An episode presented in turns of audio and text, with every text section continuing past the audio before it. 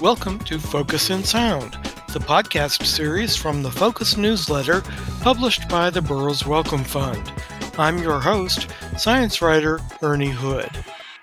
In this edition of Focus in Sound, we meet a Burroughs Wellcome Fund grantee who is not only an accomplished scientist, but also a published children's book author.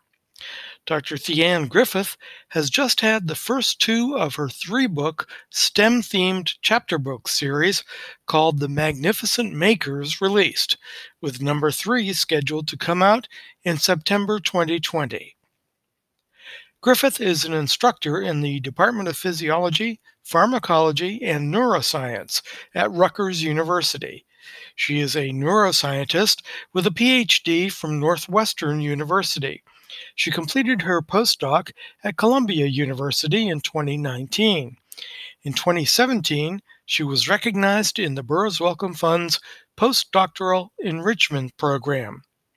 The PDEP provides a total of $60,000 over three years to support the career development activities for underrepresented minority postdoctoral fellows. Theanne Griffith, welcome to Focus in Sound. Thank you. I'm really delighted to be here. Theanne, I'd like to start our conversation by getting to know you a bit more. Tell us about your journey and what got you to where you are today as both an academic researcher and an author. Well, I've definitely always been a science kid. Um, ever since I was little, I've been really fascinated and curious about the world around me and understanding it. Uh, when I was younger, I went through phases of wanting to be a vet and then a doctor. But then when I was in high school, I took an AP biology class where I was introduced to neuroscience. And then I absolutely fell in love with neuroscience and went on to pursue my bachelor's at Smith College. Um, subsequently, I got my doctorate at Northwestern University. I've always been uh, really excited about research and fascinated by the brain and our nervous system in general. But something that I've also always been really passionate about was, you know, reading and writing or, or storytelling. And so I've always um, had kind of a dream of becoming an author, but I didn't necessarily know how to accomplish that. And I think I've just spent a lot of time just focusing on science, perhaps a, a more traditional traditional career path. But then when I was working as a postdoc at Columbia University and I was on maternity leave with my first daughter, I kind of had this like epiphany where I decided now's the time. if you really want to be a writer, just go for it. And I always knew I wanted to write children's books children's books I feel like are very special and you really have an opportunity to engage kids in whatever you're writing at such an early age when their imagination is really limitless. And so you know, I started, um, I created a website, I did all of the things to try and kind of pursue this career as an author. And I was contacted by an editor at Random House. She was really interested in acquiring a STEM themed chapter book series. And given I was a scientist and a writer, she thought that I might be interested in the opportunity. And I was definitely very interested. And so I guess from there, just kind of snowballed, and the Magnificent Makers were born. Theanne, tell us a bit more about the Magnificent Makers. yeah, so the Magnificent Makers are the STEM themed chapter book series. So these chapter books are kind of early readers for recently independent readers, ages about seven to 10. They also kind of work as read alouds for younger children because they're heavily illustrated. And I just want to give a little shout out to the awesome illustrator of the series, Reggie Brown. He's done an amazing job bringing the characters to life and really keeping kids engaged um, through, through the artwork. So these books follow best friends, Pablo and Violet, on out of this world science adventures in this magical maker space or laboratory called the Maker Maze. And the Maker Maze is run by this very eccentric, kind of kooky scientist called Dr. Crisp. And in each book, they cover a different science topic. So they're transported through this magical portal to the Maker Maze after receiving a riddle from Dr. Crisp. And then while they're there, they have a challenge that they need to complete in 120 Maker minutes if they'd like to re- be able to return. And since they love science so much and they really have fun in the Maker Maze, they're always kind of rushing against the clock to make sure they finish the challenge in time such that they can return. And so each challenge has three three levels. And again, they have 120 maker minutes to beat all three levels and finish before time is up.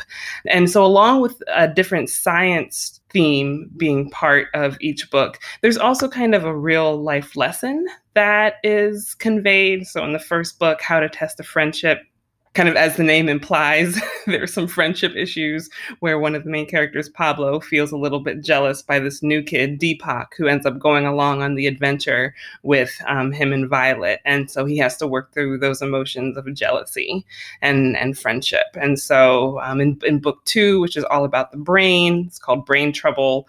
Um, so not only do they learn about the brain, but they also learn how important it really is to work as a team. Uh, then finally, book three is called Riding Sound Waves and that book is all about our senses. And the kind of life lesson or whatever, like alternate storyline, is that the kids learn about appreciating and understanding differences. Because one of the characters that goes along with them to the Maker Maze, Henry, he reveals at the end that he has sensory processing disorder. And that explains some of his odd behavior um, while he was in the Maker Maze. So, so, yeah, that's kind of the gist. Like I said, the main characters are Pablo and Violet, but each book always brings in a new group of people that also accompany them to the Maker Maze. So it's a lot of fun, a lot of action, a lot of learning that also goes along in the story. Tell us about the hands on activities included with the books. Yeah, thank you for reminding me. So each book at the end comes with two hands on activities because science is something that is very much a hands on thing. There's definitely the intellectual side of science, but there's very much, you know, research is literally doing science. So it was important to have that tie in with the books. And so um, during their challenge, Pablo and Violet are always tasked with making something. So in the first book, they have to make, for example, a, a plastic bottle boat. and so at the end of the book, there are instructions for kids to actually make that same boat. So there's always instructions where they can make the exact same thing that Pablo and Violet made in the book. And then there's a second activity as well that maybe is usually a little bit more, maybe STEAM, so a little bit more arts involved for kids who are have a more artistic leaning so they can still you know have that tie-in with stem you speak quite affectionately of your characters have they really come alive for you as part of this process very much so. And it's kind of strange how that happens. Um, as I was kind of preparing uh, for my writing journey and trying to inform myself and listening to a lot of podcasts, I heard authors talk about that, how their characters kind of take on a life of their own and and kind of become extensions like they become their own entity that are almost independent of the author. And at first i thought that was so cliche but it's very true. It's surprisingly true you know especially the more and more you write them they just kind of take on this world of their own and they just kind of exist almost outside of you. And and i do kind of feel like affection for them you know? And it's so nice that reggie has uh, done such a nice job with the illustrations because then i have an actual visual, you know, when I think of like it's a very concrete person, like what they look like and everything. It's it's it's fun. It's great. Do you think your characters will help recruit children of color to STEM? One thing that was really important for me was that the characters that are in these books that are going on these awesome science adventures are b- brown and black children. Because as a black woman you know growing up in the 90s i had very few examples of black children in general in the books that i was reading let alone in you know science books. By having black and brown children at the forefront on the cover having fun being smart, you know, and not, and not really necessarily talking about the fact that they're black and, and Latino. They just kind of are. Those are things are just kind of givens. That was extremely, extremely important for me. And I really hope, you know, like kind of two outcomes come from that. One being that Black and Brown children see themselves, feel represented, feel seen, have new role models to kind of look up to. And then also that white children see Black and Brown children going on science adventures. So it also fits within their conscience that science is for everyone and everyone can be good at science. There's no natural tendency to be good at science that's based on either your gender or your race Theanne, what did writing the children's books bring to your science writing? I would think they would be very dissimilar skills. I would say that it's almost the opposite, that a lot of the training that I've had writing science has been very helpful for writing these books. And that's mainly because, one, you're taught to be a good writer as a scientist. It's a very important part of your career. You have to write grants, you have to write papers, and you have to be able to communicate complicated ideas effectively and you know make people excited about them. And that is more or less what i've had to do with the magnificent makers. Obviously there's huge differences in terms of the language and there's again the creative aspect of it but the overall story arc the idea of like the beginning middle end all of that translates from science writing. It's just language is very different. That was probably one of the most challenging things was writing about these scientific topics at a level that was exciting and digestible for 7 to 10 year olds I feel I have gotten some practice now at conveying complicated ideas for even seven to 10 year olds. So I think it could be helpful in learning how to boil down my science for maybe a more lay audience, for sure. So, Theanne, have you had any pushback from your scientific colleagues about your children's book writing? Yeah, that was something I was definitely nervous about, mainly because I think there's a strong appreciation for science outreach, going to museums and doing events or hosting. Like, I did a bunch of brain fairs when I was in grad school. We did classroom visits, and I did those as a postdoc as well. And I think that kind of outreach is generally looked upon favorably. But this was different because this is almost like a second career.